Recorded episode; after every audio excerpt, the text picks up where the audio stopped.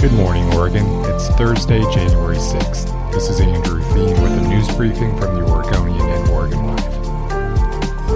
Before we start, a quick thank you to our sponsor, Pacific Source Health Plans, for supporting the show the Portland City Council unanimously rescinded a nearly $12 million contract the city planned to award to a nonprofit that was tasked with critical work to help vulnerable Portlanders, only after the Oregonian and Oregon Live revealed extensive financial issues with the group's founder. Portland's top politicians rescinded the contract for diversifying energy and praised the newspaper for highlighting Executive Director Linda Woodley's extensive financial issues and fraud charges. The city was apparently apparently unaware of all the issues. Woodley spent time in prison in the 1990s and subsequently racked up millions of dollars in liens for not paying federal and state taxes. She had an $810,000 penalty filed early last year. Woodley's company was tasked with helping the city's most vulnerable deal with the effects of climate change. The $12 million grant was intended to help low income Portlanders cope with heat and extreme cold. The city also this week approved a new contract with the rival bidder that lost out to Woodley's firm. That company, Earth Advantage, will work to ensure the cooling units get to those most vulnerable to deadly heat waves, like the one that killed at least 62 people in Multnomah County last year. The contract and the money are part of the voter approved Portland Clean Energy Fund.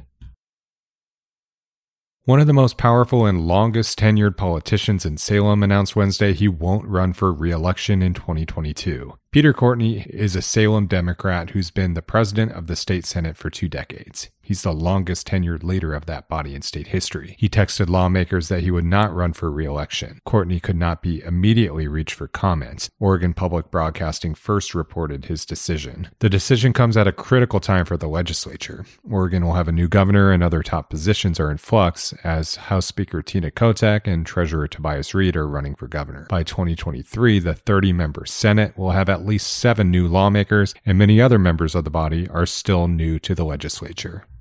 The Metro Council will vote Thursday on whether to approve $36 million in state funding for the revived plan to replace the interstate bridge over the Columbia River. It's a big step for the project, which died in 2014 when Washington walked away from the table, and it's since been reborn. Bridge officials say Metro's vote is procedural but opponents say it's a key opportunity to shape the project, which they say is too big and adds unnecessary capacity to the freeway. Several members of the Metro Council share that view. The previous project, the Columbia River Crossing Project, ultimately died when a handful of Republican lawmakers declined to fund the project, largely out of a concern about light rail expansion to the area. They also opposed tolls. Both of those pieces of the project remain likely to be divisive, as does the issue of how big the bridge is and what it looks like. All of those issues remain at play just as they were a decade ago.